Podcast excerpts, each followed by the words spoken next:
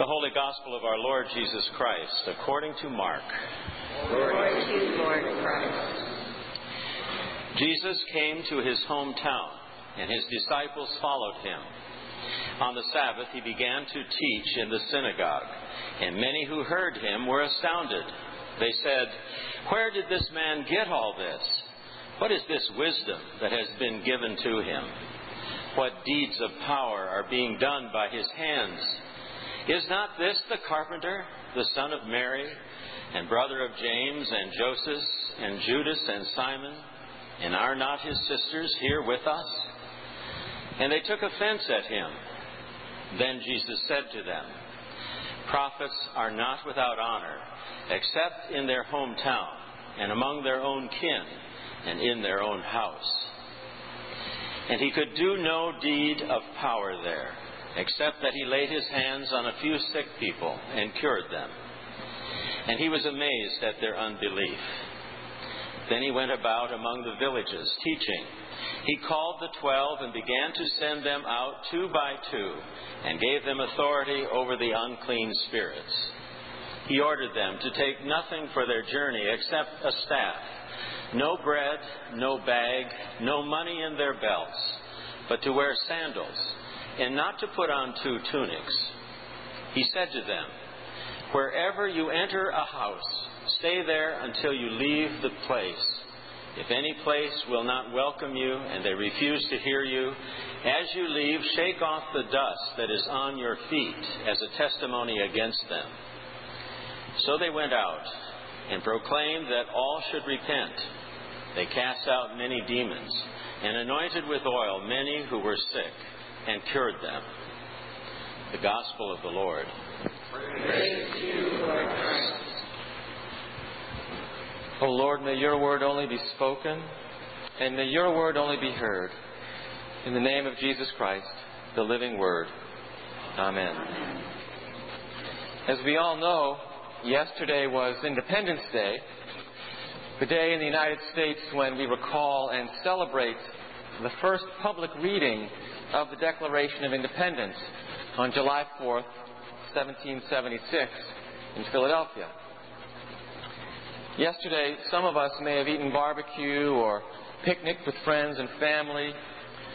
Maybe we went to see some fireworks. My family, fortunately, was able to do both. We visited some friends in Rhode Island, where we go every year for the 4th, and we enjoyed uh, the company and conversation of people we see only once a year, unfortunately, uh, and we enjoyed spectacular fireworks. They know how to do it in Rhode Island. On July 4th, two, 233 years ago, however, there was no barbecue and there were no fireworks. The ragtag band of colonists who called themselves the Continental Congress dared to speak for all colonists in resolving to break away from the reign of the despotic and hated King George III. Perhaps the most famous phrase from that document is that all men are created equal and all are endowed by their Creator with certain unalienable rights, that among these are life, liberty, and the pursuit of happiness. So writes Thomas Jefferson to the King.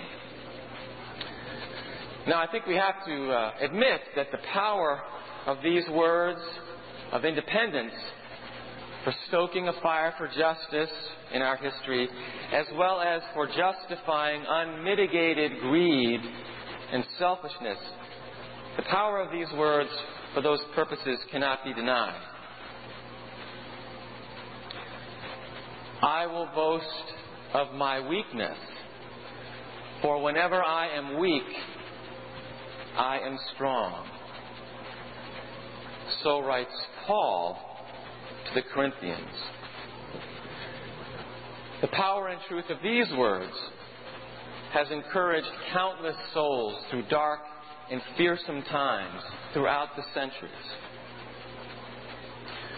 On this weekend, when we celebrate independence, we hear our brother Paul extol the power of dependence.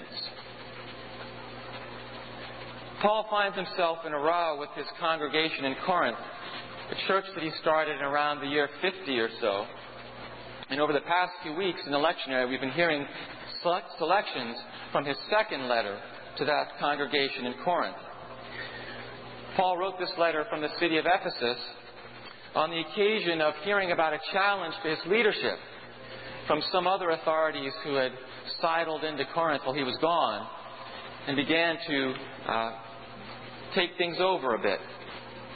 And in a complicated rhetorical strategy, Paul here is trying to defend his spiritual authority by describing his dependence on Christ, especially in the face of the thorn in the flesh that he refers to. No one really knows what that thorn actually refers to, though throughout the centuries people have tried to guess. What's important here is that this thorn has driven Paul literally, probably, to his knees and driven him to acknowledge his utter dependence on Christ. Not that Paul hasn't acknowledged that dependence already.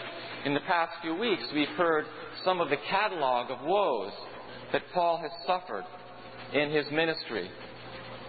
And yet, in all of these trials, in all of these trials, Paul finds that God has given him exactly what he needs to continue the work that God has given him to do, namely the proclamation of the good news of Jesus Christ. Paul lives out the conundrum that he experiences God's power most greatly, most profoundly, most deeply when he is in the place of greatest weakness. In the 12 step tradition, recovery of sanity and serenity begins with the first step. We admit that we are powerless over whatever the addictive behavior might be, and that our lives have become unmanageable. Upon this simple but profound confession, healing is based. It is the gateway to a life that is open to help and healing because the illusion, the illusion of control and of independence is faced squarely. And thus the possibility of receiving help and strength for change starts to become a reality. In fact, if we think about it just for a moment, it's not too hard to see how every facet, every single facet of our lives is dependent on someone or something else, whether or not we accept that fact or not. It's like gravity. You know, we're affected by gravity whether or not we believe it or not. It's just a fact. I read this in a blog the other day. I'm quoting here. Independence is overrated, and more than that, it's a myth. We are all utterly interdependent beings from birth to death. We could not survive without the microbes that help build our soil and the plants and trees that create oxygen and offer us food. We would never become mature adults without teachers and mentors. Our cities would be full of disease if we didn't have people who collected our garbage. More than Independence Day, we need an Interdependence Day to celebrate our dependence upon one another and on the earth, and our ultimate dependence on God.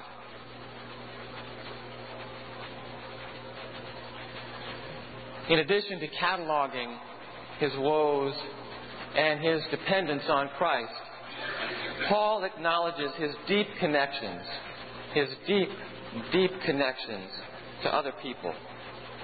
He's profoundly attached to the people in all of his congregations, upon whom he's dependent for food and shelter, either directly or indirectly.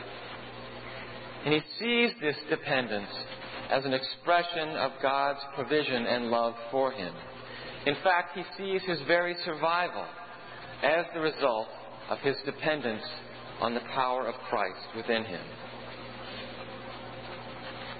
It's hard to remember, but it's true that recognizing our dependence leads to recognizing our interdependence, which can lead us to places of great, great, unbelievable strength. When we accept our weaknesses and limitations, we are in a position to acknowledge the dependence that already exists and to receive the strength and courage and hope that we need, that we need from God to carry on. Thanks be to God. Amen.